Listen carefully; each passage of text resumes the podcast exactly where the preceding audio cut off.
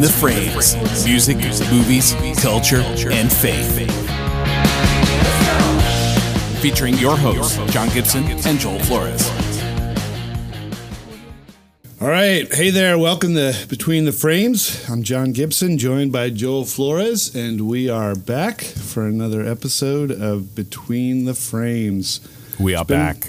Yes, it's been it's been a little been a little bit. It's been a little crazy. Um, A lot, of, especially- lot of life changes, John. A lot, of, Yes. lot of different crazy things going on. So Yes, absolutely. So we're but we're pushing through and uh, and here with a new episode for y'all today. So all right, um, look yes. forward to it. So last time, if, if anyone joined us, we um, we talked about the movie Garden State, uh, Zach Braff's um, first direct, like his directorial de- debut, and this is kind of what I would call, and I think I called in that in that episode a, a sister. Uh, movie of that with Elizabethtown, a Cameron Crowe film uh, starring Orlando Bloom and Kirsten Dunst and Susan Sarandon. So, um, and if you're not familiar with Cameron Crowe, he's done a number of other films like Jerry Maguire and Almost Famous, and um, actually, Fast Times at I was, Ridgemont I High. was, I was just gonna say, I think Fast Times at Ridgemont High was kind of his first um, film. So I think that was probably one of his first big, big hits because he was filming. I think in the '70s. He I, I had talked to you about he had done American Hot Wax and Mm-hmm. um, a few others. It, it- actually, there were a couple of movies on that list I didn't realize that he had directed. And, Okay. Uh, aside from the obvious ones, right? So Yeah. Well, and Yeah. uh, this film is kind of no different than um, some of his other ones, where he he sort of takes a part of his own life story and puts it into a film. If you, if anyone's seen the film Almost Famous, uh, that was really autobiographical because he he got his start writing for Rolling Stone magazine, and um, that's kind of I think how Fast Times at Ridgemont High came. He was doing a, a journalist project and. Um, it kind of spiraled from there into the crazy hijinks of high school uh, in the early 80s. So, um, and Elizabethtown, if you watch interviews, uh, he talks about how it was kind of inspired by his story when his own father died and so and and you know both of us joel have lost our dads so um, uh, to me watching this film was was kind of emotional in some ways because I, you know, I've been there before. You know, that idea of of coming to grips with um, who your dad was, and and I, you know, n- neither of us are spring chickens, but also we're not that old that I think unless you lose your parents at like when you're 60 or 70 or something, there's always that somewhat incomplete feeling. I don't know if you felt this at all, Joel, when you lost your dad, but for me, I almost felt like um, now I have to go back and figure out who he was, you know, because I don't know that I fully had, like, I had a, a small little sliver of who my dad was, but like he was something to me that was different from so many other people.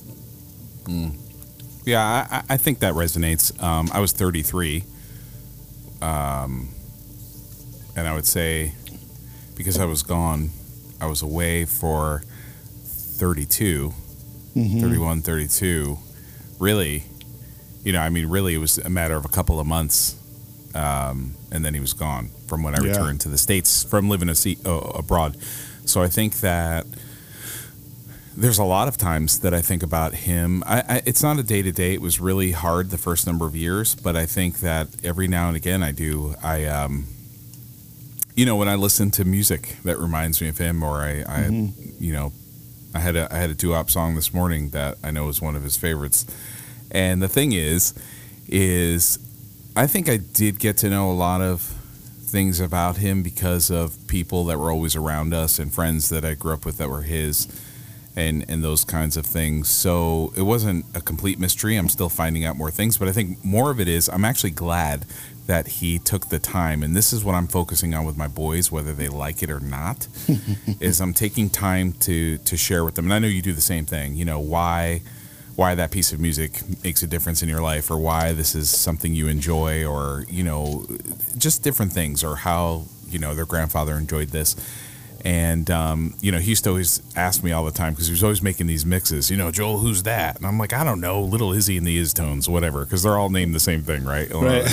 you know you know whatever you know billy and the cadillacs. So you know the, the thing is though is um, i used to make fun of it but the thing was i was really paying attention. And so now any song that comes on. Like i for the most part i know who it was almost like what record label it was on like you know and i can tell my kids that. When it comes on i'm like oh hey this is such and such such and such. Oh, and yeah. they're very just as impressed you know. No actually they're a little more inquisitive right? So Uh-huh. um, i'm glad that i'm glad he did that a lot and that's just one area because i did soak it in. Even though when we're kids we're punks Oh right. Oh gosh. right. Yeah. Oh yeah. Yeah. so uh, yeah. i mean not not your children not your children Oh, or mine but we were punks Right, right, right. Oh, yeah. yeah. Well, no, it's funny that you say that because a, a couple weeks ago I took my my my middle child is turning 13 next week, um, and you know we we decided after both after I lost both my parents, we're going to take each kid on a 13 year old trip, and my middle child is kind of the the more music minded, the, the sporty kid, and so we we went to Cleveland, Ohio, the birthplace of rock and roll, and yeah i um, loved watching that and we uh, we went to the Rock and Roll Hall of Fame, and so he's the one who I will I will ask those questions. Hey, who's this? And you know, see if he can figure it out. But like, I love the fact that that my kids love like Kiss and ELO, and you know, some of these like classic Totally. classic bands that you know I didn't get introduced to until later on in life, but. um you know they're they're experiencing you know at a younger age which yeah i think we're both kindred spirits in that regard that we're doing that. Definitely, I, I, uh, you know, Elias was cracking me. They're all, all the boys are like this, but the, Elias was cracking me up because he, he has his playlist, and I'm thinking, he's like, "Hey, Dad, can I put my playlist in, in the car?" And I'm like, "Yeah, sure, whatever." um, and he puts it on, and I'm expecting, I don't know what I'm expecting, and then these these songs are coming on, and it's like, you know, rapper's delight, and then it's Right. like, you know, then it goes into like, uh, you know, Weezer or something, and I'm looking at him like is this like really what you're actually listening to? And he's like, oh yeah, I love this. And then it'll be like, he's like, oh, and I found this song and I realized, you know, the guy from Green Day was singing it and this is his other band. I'm like, who are you? No, but it was just funny because it was one of those, and you know, they, they like ELO, they like all that stuff too, right? Like- Yeah, Like, yeah. basically the Guardians of the Galaxy soundtrack, you know, is Oh, like right. their. So, so, um, it, it is funny when you step back and you see the the thumbprint you're having. But I asked him, and he said, "You know, my friends are kind of into this stuff too." And I'm like, "All right, you're picking good friends." I'm like, "I've d- I'm doing a job somewhere, Ni- right?" Nice. So, Oh, totally. Yeah. Yeah. Totally. Totally random. Like thought too. I, uh, Carrie and I have been watching Ted Lasso like the rest of the world, and we're only in season one. But I, as I'm listening to Oh, the theme wait. song, I'm I'm like hearing a familiar voice, and I'm like, who is that? Who? Oh, it's Marcus Mumford from Mumford and Sons. So it's like, oh, that's pretty wild. So. Um, that's a great show. I would do a whole I would do a whole podcast on that. But anyway, an yeah, we episode on that. can. Yeah, totally. Yeah, yeah. So, so uh, anyway, back to back to Elizabethtown. Um, Yes. Just kind of a synopsis. Drew Baylor is played by Orlando Bloom. He's a young shoe designer who his boss, uh, who played by Alec Baldwin, gives him free reign to design and create like he wants. You know, I think for every creative mind. They want that kind of an environment where they can do that, and so he he designs a shoe called the Spasmotica, and it's got this really like yeah. If you haven't seen it, haven't seen the movie, look it up. It's a really weird looking design of a shoe, and and it, it completely tanks and loses. Uh, the company nearly a billion dollars. So at the beginning of the film, it, it, you see this loading dock where these these recalled shoes are being brought back into the factory again, and um, and Drew just starts having like a complete meltdown. So he's poised. He's ready to to kill himself. He he puts this contraption together with like an exercise machine and a and a knife. And just as he's getting ready to do this, he gets a call from his sister, who tells him that his dad died of a heart attack while visiting an uncle in Kentucky. And since since Drew is the oldest child, it's his responsibility. His sister says to go and to um, take care of all the, the the stuff. So he flies to Kentucky meets family um, in Louisville, uh, meets um, a flight attendant named Claire Colburn along the way, played by Kirsten Dunst. Um, strikes up a friendship and romance with her, and and then uh, after after the funeral, after all the arrangements and stuff, Drew takes Claire's advice and, and takes this road trip back. Um, she finds out he's never he's never really gone on a road trip before. He and his dad had talked about going on a road trip before his dad passed away. So they um, they go, and she does. I mean. I, I was so impressed with what she did for him. Like, I mean, that packet, it's probably something that you or I would do for a good friend who's going to go on a road trip. But like, she makes mixed like a mix CD for him and, and all this stuff. And, um, and, and, like, honestly, that was probably my favorite part of it. Like, I'm, I'm such a big journey guy and I love movies about journeys. And so as he's going through, I mean, a lot of the places are places that I've been before with my family, going to Memphis and Sun Studios and um, seeing the um, Mississippi River, uh, you know, lots of stuff. So ultimately, you know, the film's about loss. It's about how we handle failure and about seizing opportunities in the moment. And um, and I think you know those those three themes really really resonated with me as in light of some of what we talked about earlier, Joel. Um, you know, the loss of, of parents and kind of coming to grips with that and wrapping your head around it. Yeah, this is one of those movies for me where um, Orlando Bloom. It, it, took me a while to settle into him uh, playing the role because I'm so used to him. You know, first of all, having his normal accent. so right. there's that part, right? His right. his and and yeah. um, and also um, typically the kind of roles that he would play. But I think that something that stood out for me the whole time was the contrast between almost this discovery and guilt. It, it was almost like an apathy mm-hmm. at first. Yeah. And because he was so swallowed up and consumed with his own um, issues. And that resonated actually. Uh, I think, especially coming out of this last 18, 20 months, and it's just ongoing. Yeah. Um, in this new kind of world that we live in right now, and the, the infighting and all these things that are happening, it's it's kind of like you get stung in your emotions. You know what I mean? And it, right. and it, uh, it's kind of like there was moments where he was looking at things from from the outside in, and mm-hmm. you can see that. Yeah. We're like, is this real? Is this really happening? And um, you know, I think uh, I think a lot of the journey obviously is him realizing, okay, I need to come to terms with what am I feeling, what are my emotions in this, right? And uh, right. And at the end of the and at the end of the day, how big is my problem? Oh yeah, comparatively, right?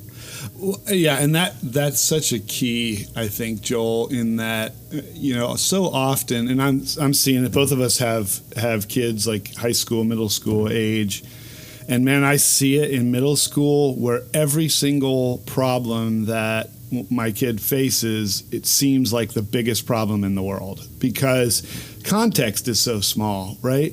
I mean, right. and and when you come face to face with an issue and you haven't had many issues, it's really easy to think that that issue is the biggest issue in the world. But when you step back and realize like okay and i think that's the contrast that you're talking about this this idea of like hey i just lost a company 1 billion dollars and i feel like dr evil 1 billion dollars but um, but like uh, and then he realizes like okay but then i also just lost my dad. So it's like losing something that's tangible which one has more va- which one has more value though oh, in yeah. the long run. Oh, right? absolutely. And that's the question. Which one is more the actual loss? I think it's the loss of I didn't really know him the way these other people knew him. Right. Like this is a mystery to me, right? And yep. uh, um, you hit the nail on the head. I was thinking when you were talking about our kids. Uh, there was this. Speaking of a song, it was really more of a one-hit wonder song, and I don't know why, because it was awesome. Back in the uh, around 94, 95 maybe, there was this song by uh, this rapper named Ahmad, and it's called "Back in the Day," and huh. it has this like uh, has this like Bobby Womack sample underneath, and and he goes, "No, I want to take it way back." And the and the hook is, "Back in the day when I was young, I'm not a kid anymore, but sometimes I sit and wish I was a kid again." And it's a great song because he talks. He has this line. He talks all about like reminiscing, right? Mm-hmm. It's a really good song. But there's this one part where he goes, you know, um, thinking out back thinking back then now that i'm a grown jerk wishing all i had to do now was finish homework like you know like back you yeah. know, thinking about when I was a kid, in other words, we complain about those problems in that context, and they are. They're significant when that's yeah. your world. But in comparison, I've said that to my kids. I'm like, man, all I wish I had to do is go back.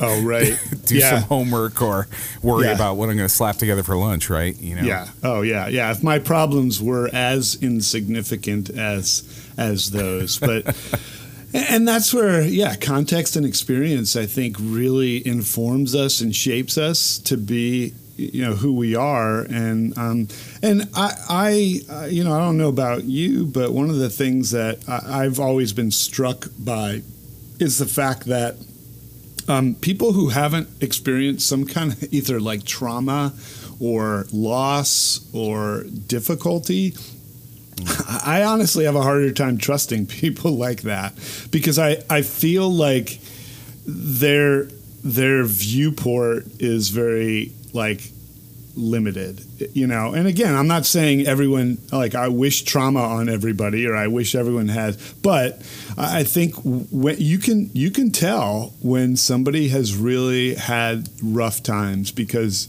if they really allow themselves to go through it, which I think we see Drew do in this. Like like you said, he's reluctant in the beginning to feel, he's reluctant to go. And I, I mean and then at one point during the film, he just breaks down crying. And and I think that was a really pivotal moment because like you said, he he understands now how to feel. And I think until we really come to grips with that and l- allow ourselves that moment, our culture does not do grief and sadness well. I mean, we we do grief and sadness the way we do everything else a million miles per hour speeding by waving at it as we go by um, and we never really slow down to allow ourselves to feel that moment of of grief. And I, I mean, when my when my mom died, I mean, I wrote, uh, and it's been ten years now. Um, I I wrote a lot about it, and and there were a lot of people who misunderstood what I was writing at the time because they're like, "Oh, I'm so sorry. You know, you can get over the. You know, I mean, all the stupid cliche stuff that people will say. To you. I read you. a lot of your writing. I remember because I used to follow your blog. I, yeah, you know, I thought that was a really constructive way to deal with things. But yes, you get people giving their I'm going to give you an answer because I'm just supposed to say something to say something, and it's really, you know, yeah. I, you know, like when someone loses a child. Well, heaven gained another angel. Oh, yeah, thanks. Oh gosh, yeah, yeah, yeah. Don't right? even get me started. I mean, it's those kind one. of moments. Oh, exactly. It's those kind of moments. Yeah, yeah, yeah. Well, and I and I think you know I didn't see it as me holding on to the past at all. I saw it as mm. just me coming to grips with the fact that like my life was moving on without my mom, you know, and uh, without and, without her at a at a at a time in your life when, like you said, it's different. You know, it's always painful to lose a parent, but it's different when it's, you know, if you're in your 60s and you still have your parents, man, that's you know. Oh, that's right. incredible. Oh, totally. This is, this is this is you're in the middle of raising, you know, just having a family, right. starting a family, you yeah. know, and oh, yeah. uh, and knowing she's not going to be there, and then you're then you lose your father, and he's not going to be there, and it's it's those it's it's those aspects. You know, I mean, you might as well be living on the other side of the planet with no telephone, right? Right. So. Oh yeah, yeah, yeah. Well, um, and and you know that that is one of the key, um, I think, themes in this film too. Is uh, at one point, Drew. Um, someone says to Drew, you know, it's all about family, and he when he goes to Kentucky and hangs out in Louisville, he he is immersed in this side of the family that he's not really familiar with. You know, here his his dad and mom left. They call him the the California um, the, the California Baylors, though it wasn't Cal- like they lived in California for a couple months and then ended up moving to Oregon. Yeah, it's I almost think. it's almost like they were the Beverly Hillbillies. They left for you know Right. the bigger life, right?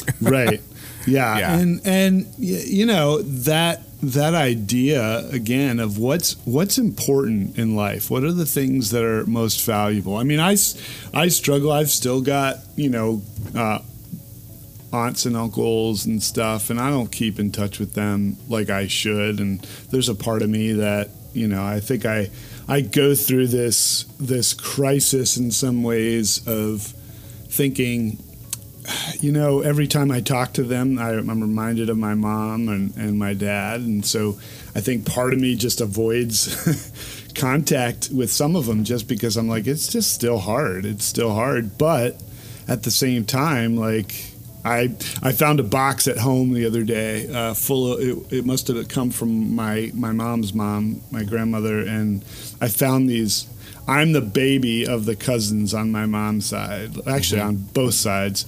And there were all these pictures of my cousins who are like 15, 16 years older than me as babies. And I was like, so I'm scanning them and I'm posting them on Facebook because I'm friends with them on Facebook. And I'm like, oh, hey, check out these pictures. I, and I'm like, you know, that's cool. Like, I, I, I wish that you know, life afforded us these opportunities, just you know, outside of tragedies and loss, to be able to hang out with people who are our family and stuff. But, but I feel like well, I think that that's that's the importance of. I mean, that is the importance of family and, and how our society has changed so much, and and that's spilled over into everything, right? And and Yeah. into. I mean, into our churches and Mm-hmm. everything. Um, that's one thing about culture. We've talked about this over other episodes. Is that uh, you know my family is is still quite tight knit, even though we're far away. Uh-huh. Um, my my aunts are involved in my kids' lives as great aunts. It's different than my wife's family, though, and it's a culturally different thing. Like they don't think anything of it to not, you know, even just send along a card and say hi. right, And you know, meanwhile, I have aunts who you know never forget their birthdays or their Christmas, and I don't ask them to do that. They just that's how they are. right, And you know, and and it's there is that's what I miss actually. What I miss the most is you know when I saw their kitchen and you know Paula Deen's the aunt, she's cooking, and I'm thinking, oh man, this is gonna be all good, you know, and everybody's hanging out, and I'm thinking to myself, I miss that. Like I really miss what actually happened to me was not so much the death story. It was just I miss my family and, and Family, like yeah. friends that I miss seeing. I mean, I miss you guys. I miss Oh, yeah. people that I miss just being.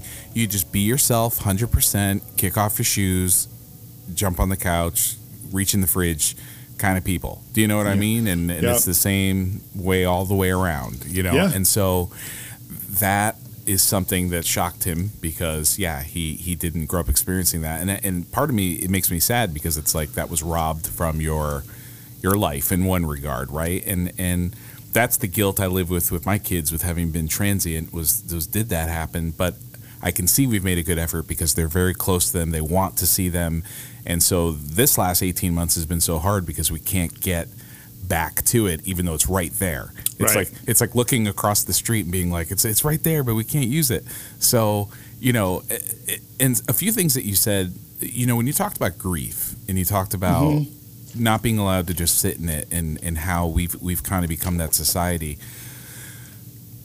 the unfortunate thing again is that both of those things have spilled over into the church the transient culture but also this idea of let's get on with it and i think some Yeah. some countries some cultures deal with it better Mm-hmm. but it has been something that has plagued our big c church i think in this side of the world that that's what you're seeing now is there's just a lack of empathy and understanding from people Mm. that you can disagree and still love somebody completely that you can have that you can you can maybe deal with something in a different way than someone else but still walk with them like there's it, it- it's a lot of Job's friends Yeah. you know what i mean Oh, yeah. Oh, like, yeah. i'm to give you all the advice you need to hear and then i'm to peace out right and Yeah. and it's like we we need people to give time and, and everybody processes differently uh, it's uh, now that you're talking about it, it has taken a lot longer to process things. I mean, I've gotten over it, but there's still those moments where it's like, okay, I still haven't dealt with that, right? Because it is in our case, in with both your parents, but in our case, it's you're remiss of. The, you know they're missing all these things. I'll see my dad and my son, and I'll you know we're fishing or we're golfing together, and I take him and I go. This is actually really hard to talk about. Yeah. I, I take Isaac golfing, and he he. There's certain things where he reminds me of me and my father the most Oh yeah. and then there's other things where Elias does or whatever. But but I'll take him golfing and I'll go, hey, listen, we're gonna do a little tradition. This is what my dad used to do with me. We get up early and we would stop at.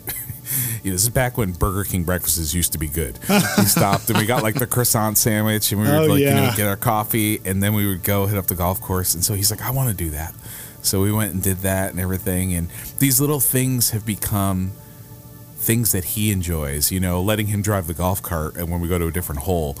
And I'm just I stop because I start going back in my mind and thinking I miss this. Like yeah. Oh yeah. I can't we they can't experience that, right? Right. And so oh yeah. you know, I try to do my best to, to, to give them that same. I want them to walk away with those kind of feelings, those memories, right? Yeah. So, oh man. So, thanks a lot, John, for bringing all Uh, that stuff up. No, hey, hey, man. You know, I. I appreciate that we can do like that. You can be that vulnerable too. But I, I mean, yeah, I, I, you know, like I said before, I just came back from a you know four day trip with with my son to Cleveland, Right. and we, you know, all the things that he loves, you know, music and baseball and Sports and um, everything. Yep. you know, I mean, crazy. Where we got these seats to see uh, this baseball game, and the home run, like the game-winning home run, came to us, and both of us It's forgot insane. our gloves. I mean, like, I'm like, seriously. So this ball's coming You at always bring it. You, you always bring it, and nothing even comes near you. And this is the one time where you're Oh, like, "Darn it!" Exactly.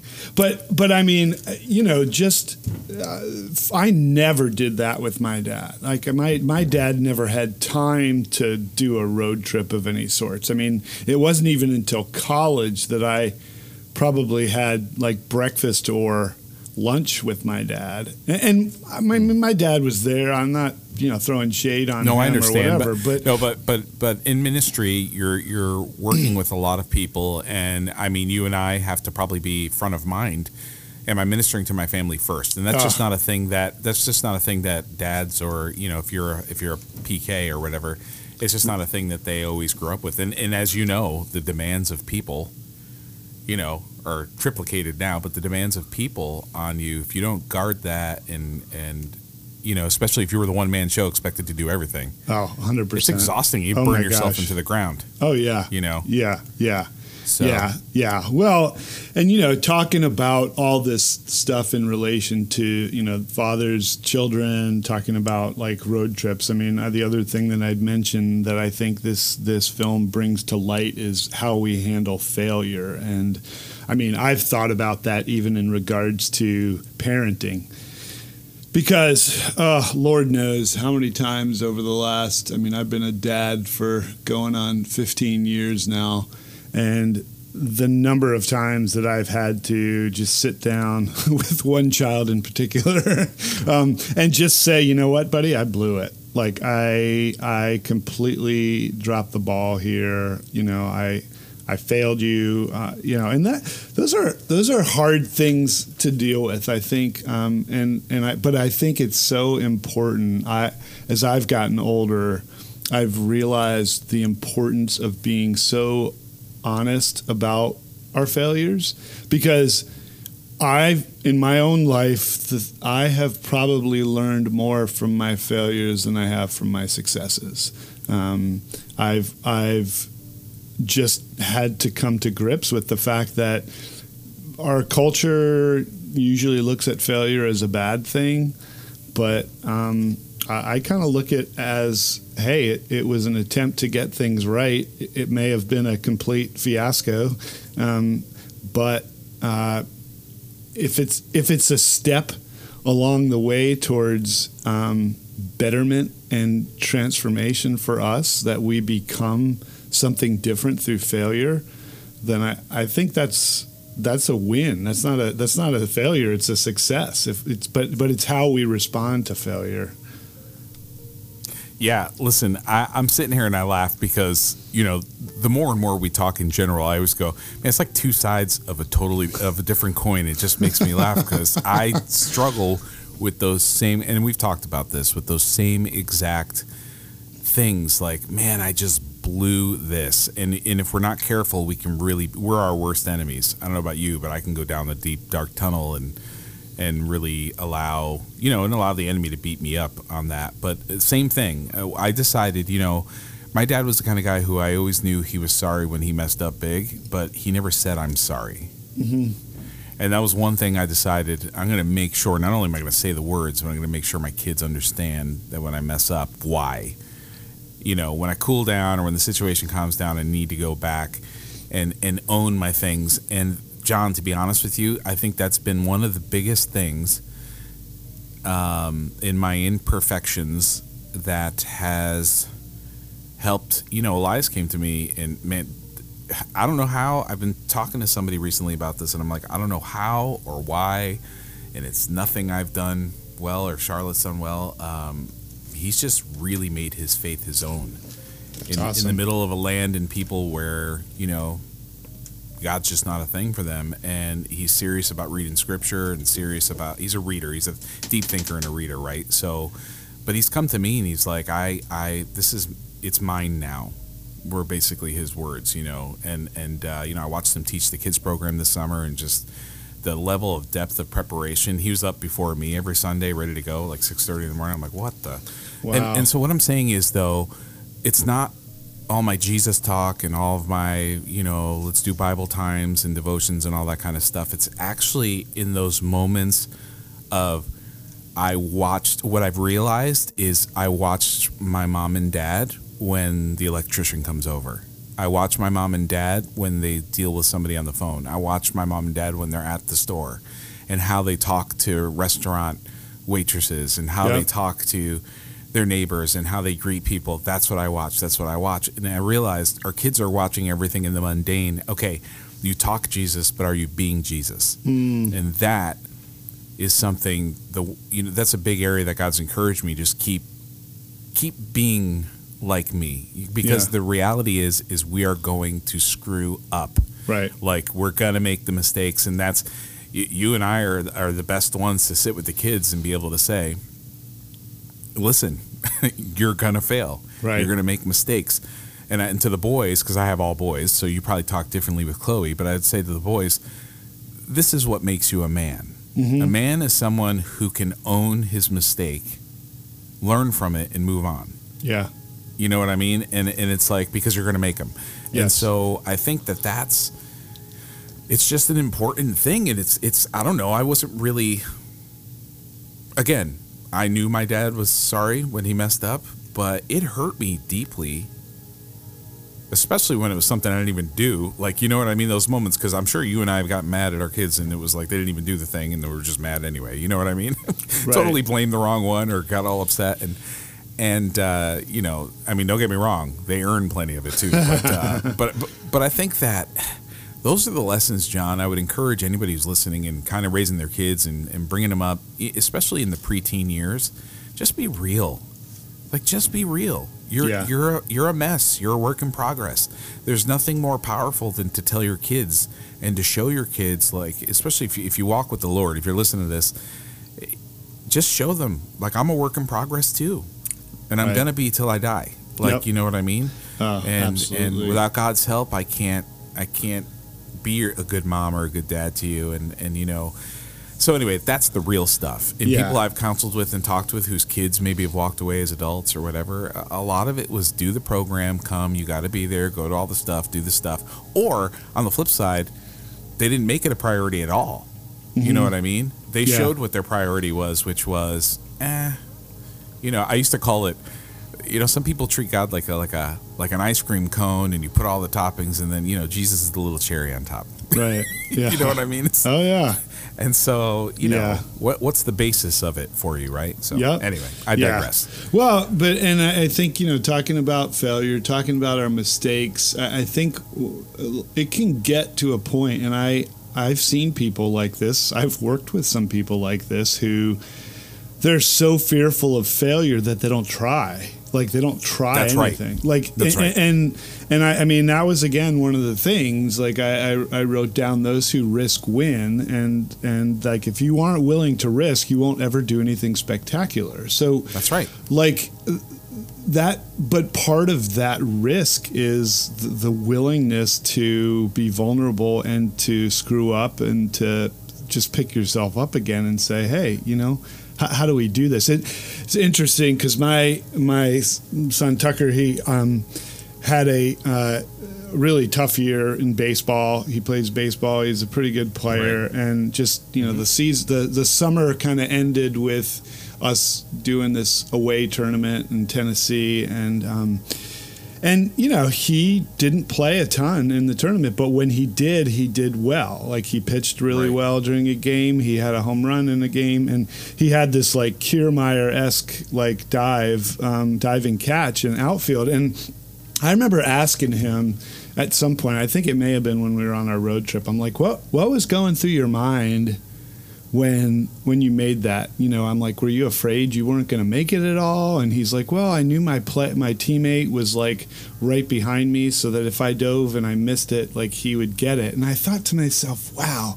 Like in in the mind of a 12 year old i'm seeing like this wisdom and and yeah just like what would that what does that look like for adults who say you know what? I knew someone had my back or I, I was you know that's why i wasn't afraid to risk i mean it speaks to the the notion of community that i bring up all the time but like Right. i think it makes such a huge difference when we know somebody's got our back that we're willing Absolutely. to step out and to say, hey, you know what? And not only to take that risk, but it, when we do make the mistakes that we've been talking about, knowing that that person who has your back isn't going to abandon you just because you messed up, you know, or you dropped the ball or whatever, you know?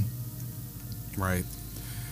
Absolutely. And I think that's a key point of the story is that, you know, um, in one regard, he took the risk. He had an opportunity, took a shot, failed. Right. But it's like, how do we deal with that failure? And I think a lot of his response to dealing with the failure is, I've never been shown how to deal with failure because I don't even know who, like, who who was this guy really? And it's not an assault on the dad in the in the film, but I think it's it's realizing there were so many facets to him. Again, coming back to it, I mean, I think of Susan Sarandon's, you know, the the the the speech she gives, which is Uh-huh. awesome, and it turns into it turns into a little bit of a comedy act, and but Right. she but she's working through that grief and taking people on a journey, and I thought it was really well written. Yeah. Um, because it wasn't hokey, it was authentic, and it got to a place where where she honored him in that. But it was this idea of even for him, you see the expression on his face of like befuddlement, a little bit of horror, and then kind of joy at realizing what's going on. And Right. again, it just signified to me how much I felt bad because I was like, how much people are like his character, where they didn't really know. Um, they didn't really know their parents, and you know, man, like at some degree, whatever level it is, they shape who we are Oh, yeah. um, you know, the good and the bad, the good, the bad, and the ugly. And Yep. so, um, you know, I, I I think about when you talked about the risk of failure and how some people won't won't take it, and and it's more about how you know we, I, I talked about how we respond. You and I respond to that, and I think I brought this up before, but one of my favorite. We may just have to go look at this movie actually, but one of my favorite quotes, like probably ever, is in Rocky Balboa. And um, you know, Stallone, he's a really good writer. oh, yeah, absolutely. And he, and, he writes this scene where, uh, you know, it's it's technically the last movie before the Creed ones, but it's he's talking to his son, who's played by Milo Ventimiglia, who's who's you know on This Is Us, and basically looks like him. And so Right. He's he's talking to him. His son's embarrassed by him. He's like, "Please don't do this," you know. And he he's he's gives him this speech about, "Let me tell you things you already know." And he goes into this one part where he says, "The world ain't all sunshine and rainbows. It's a very mean and nasty place, and I don't care how tough you are. It'll keep, it'll beat you to your knees and keep you there permanently if you let it. You, Yep. me, nobody's going to hit as hard as life. But it ain't about as har- how hard you get hit. It's about how hard you can get hit and keep moving forward. How much you can take and keep moving forward, and that's how winning's done. And he he, he says more to that, but that always anytime I see that scene, dude, it Yeah. like brings me to tears Oh. because every one of us resonates with we just give up. I give up. Yeah. I this, I can't do this. Yeah. And I had a moment like that a couple of weeks ago, man. I, you know, yeah. yeah. we can talk for hours, but it was just like I can't do this anymore, Right. and I have to remind myself that.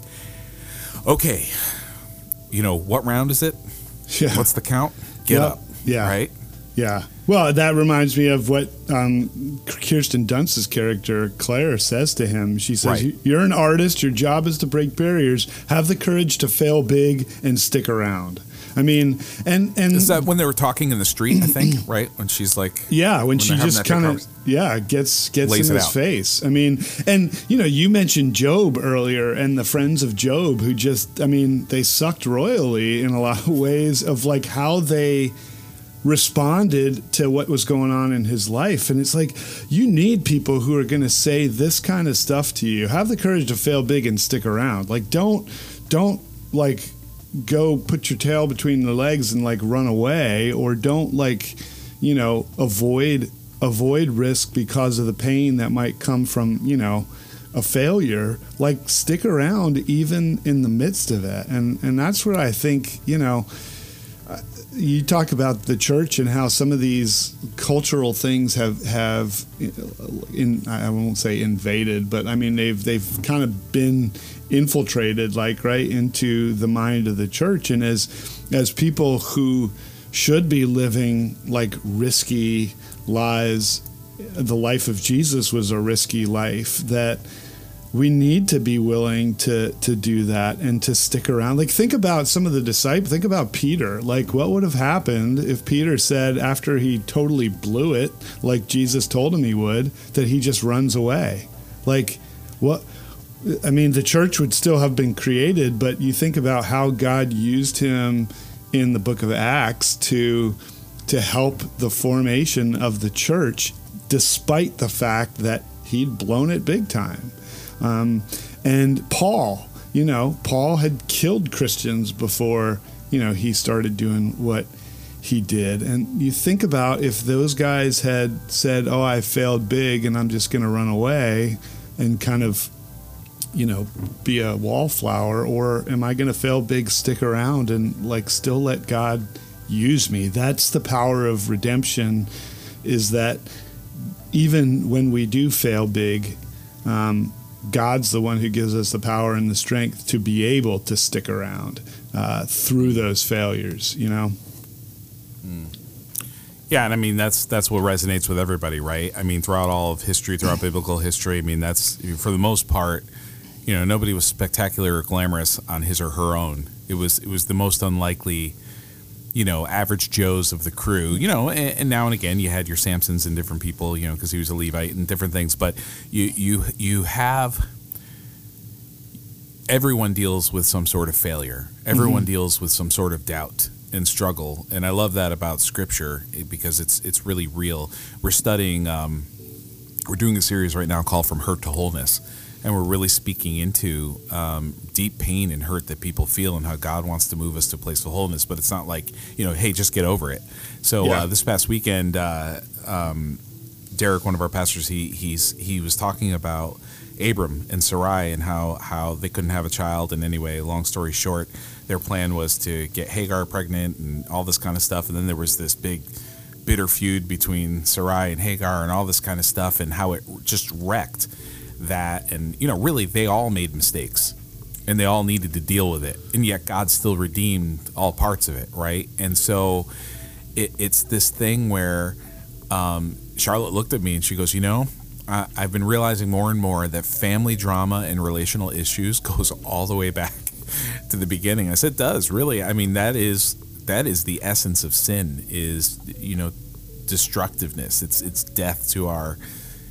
You know, it, it- it's death to relationships. It's death to all kinds of things. This is why this is why we see the conflicts we see repeatedly over and over again. And and I think more than this pandemic virus, we are seeing a virus infiltrating North America and parts of the world that is a deeply um, spiritual, relational one. People's people's lives and families being destroyed over their ideologies. Mm-hmm. You know what I mean? Oh, and yeah. people willing to die on a hill for their um, even religious ideology. You know what I mean? And ironically, they'll point their finger at people who die for their religious ideologies. But, but you know, I mean, like, it's just it. You know, hey, the internet is great, and it's also just created a disaster. you know, thank Oh, God it wasn't around in 2001 the Oh. same way it is now. Anyway, it's the social media, right? So, right. so right. all that to say, we are walking a tightrope, I think, and and in a lot of ways, I think God's resetting what the called in the church looks like as we go into the next days and get closer to being to the end to with him. And I'm not one of these oh, us the end times. It's always Oh, gonna be the sure, end times. sure. But but what it looks like next. And the question is, are we paying attention? And the, the, I think the themes that are in this movie, that are in this story, and a lot of the ones we've talked about, there's a story that's important over and over again. What I hear, John, over the last many episodes is um, the friends you put around you, the Yeah. relationships that we have. Um, the, the even if our families aren't perfect, how do we learn from that? How can we be someone who who breaks a generation of curse and starts a new path? How can we how can we invest in it? How can we be good listeners? Really, what Job needed was people to listen. And I think Kirsten Dunst's character, one of the best things in her character, because she came out of nowhere, Yep. is she was a really good listener. Yes. She just listened and Yep. let him go through these first stages of shock and whatever he was dealing with. And then it got to this place where their relationship developed. And then it got to a place where she called him out and being a jerk. Mhm. You know what I mean? Oh, And yeah. it was time. It was time to do that. He needed Yes. that then, Yeah. not at the beginning. Yeah. Oh, Right? abs- yeah, absolutely. Yeah, and and you know that speaks to her character too. That that in such a short time of knowing someone, she can be as honest as as she was. I mean, that you know, talk about risk again, right? Like a lot of the risks right. that we take relationally are are risks in being willing, and, and so many times. I think people are unwilling to take risks or, or risk something in a relationship because they're afraid they're not going to get what they want anymore. So hey, I'm Yeah, not going that's to right. I'm not going to be honest with Joel because if I am, then he might get mad at me or he might cut me out or like whatever. And it's like, gosh, isn't your relationship worth more than that? Like to that. And I mean, the Bible says love co- conquers a multitude of sins. That doesn't mean that we sin like with such abandon that you know people, you know, have a hard time loving us. But when we inevitably mess up, like we've been talking about, when we love people and they know that, like it's That's the We- key. we can make that risk. We can take that risk, and people will still say, "Hey, you know what? Like, I know they love me, so I'm going to go ahead and step out on a limb here." But, but like, I, I, I guess in some ways it's a little unrealistic to to have what Kirsten Dunst showed. I mean, it's good, but uh, you know, in our culture, I, I think people are so much so much more reticent to to dive into something like that and to be that honest and vulnerable. And I, and social media is one of the things that I think has has caused that. Is we put this like best Well, foot a lot of forward. people tell you, you know, and a lot of people tell you, you know, you, anyway, this goes around and around in a circle, and in, in a lot of ways, people have, you know, as we kind of wind down and and and and kind of close up the episode, a lot of folks today are also, you know, being taught that if you speak into someone's life, if you care about them and you speak into someone's life, you know, you're judging them or you're just trying to put them down or hurt them, you know, speak your truth and all that kind of stuff, and Yep. it's like you know and what i'm saying is is that's just a it's a rabbit hole because a- and we've abused it. And i think as a church we've abused that. We've either not said anything or we say the things that are you know very condescending mm-hmm. and we haven't put any effort into knowing the person and who they are and and and and getting to a place where I think our character is realistic because there are people like that in our lives where True, it's just true, that instant yeah. bond. Yeah. However, Yep. most of the time it's this like I know if you needed to, you could tell me, hey, blah blah blah blah blah. Right. You know what I mean? You could tell me what you need to say, or I could say, hey, John, listen, like honestly, this, Yeah. this is what I think about this. However, that takes it's because it's years of investment. It's Yes. investment in relational walk with people, and I think that that's a key for whatever the church is going to look like. We've got to get back to to caring about the person and investing in them relationally. I mean, that's true discipleship is spending time with people. Yep. It's not a 12 week program. It's not just a course where you sit in and you graduated it. It's walking. It's an apprenticeship, Yes. and I hope we can get back to that place in people's lives and in our communities and our neighborhoods, because that's what that's what makes them want to know, you know, the God who has supposedly changed your life. Right, right. Right? Oh yeah, dude, you're you're writing my you're writing my sermon for Sunday for me. So thanks for that. Yeah. Oh, okay, no We're- problem. We're, Go actually and, uh, yeah, we're going through a series called discipleship, and literally like the uh, I'm on the second week. Last week was D, dying to self. This week is I, investing in others. So I mean, Nice. there, There it go, is, man. right there. So See, I just I just yeah. knew what you were talking about. Actually, I'm going to go and check out your series now. So, and I encourage you to check out the Hurt to Wholeness because it's kind of it's kind of neat. But Yeah. uh, there's there's some personal church plugs there. Yeah. Uh, but John, hey, listen, this was this was a great. Um, you know, I, I I appreciate you hipping me back onto this because it's been a long time since I've seen the movie, and um, I actually watched it in chunks because I wanted to take in segments. Yeah. And then I would go back a little bit, and then I would take in the next segment, and I found that um, watching it that way, I was able to kind of concentrate on the transition through the story. Yeah. So for me, it was interesting to watch it that way. Hey, however we can get the film in, right? But it was interesting for me to be able to watch it that way, and Yeah. I, I really enjoyed it. So Yeah, yeah. um, well, and you know, yeah. one th- just before we we cl- close out too. I mean, the one thing that always draws me into a Cameron Crowe film is the music too. I mean, the the soundtrack course. of of Elizabethtown to me is just. I mean. I, I, It's very I don't, good. I don't know many people who do. I mean, Guardians of the Galaxy. Obviously, those films are those that music resonates. But like the music that that um, Cameron Crowe chooses in his movies always hits me. And this this film has not well. Cameron Crowe's married to Nancy Wilson, who I think does Mm-hmm. his music. You know, formerly of Heart, right? And or maybe she's still part of Heart, right? So. Um, oh, but- she is. so yeah, she writes a lot of the like soundtrack like scores for him, and then he pulls all this other music out. But um, if you haven't, No, it's, checked- it's the soundtrack is so the soundtrack is so important, right? And I think maybe maybe we uh, shift gears and do some soundtrack oriented movies. oh yeah, yeah, that would be good. I mean- yeah, That'd be pretty cool. yeah, and, and you know, if people have thoughts and ideas, hey, there's a movie out there we'd love for you guys to discuss. Hey, make sure that you uh, send us a, an email at podcast between the frames at gmail.com. Would love to hear from you, uh, get some feedback. Uh, tell us what you like. yeah, and we'll be and we'll be getting out there on the on the regular a bit more. We had a we had a little bit of a a little bit of transition this summer, so we should be getting back at it here. Yep. Yeah. So um, we would love to to just get some feedback. We'll hopefully be back up in a couple weeks with another episode. And uh, in the meantime, thank you. Uh, thanks, Joel, for taking the time. Um, thank you all for listening. And make sure that you share with your friends. And uh, we'll be back again with another episode as we figure out what's lurking there between the frames. Thanks for listening to Between the Frames with John and Joel.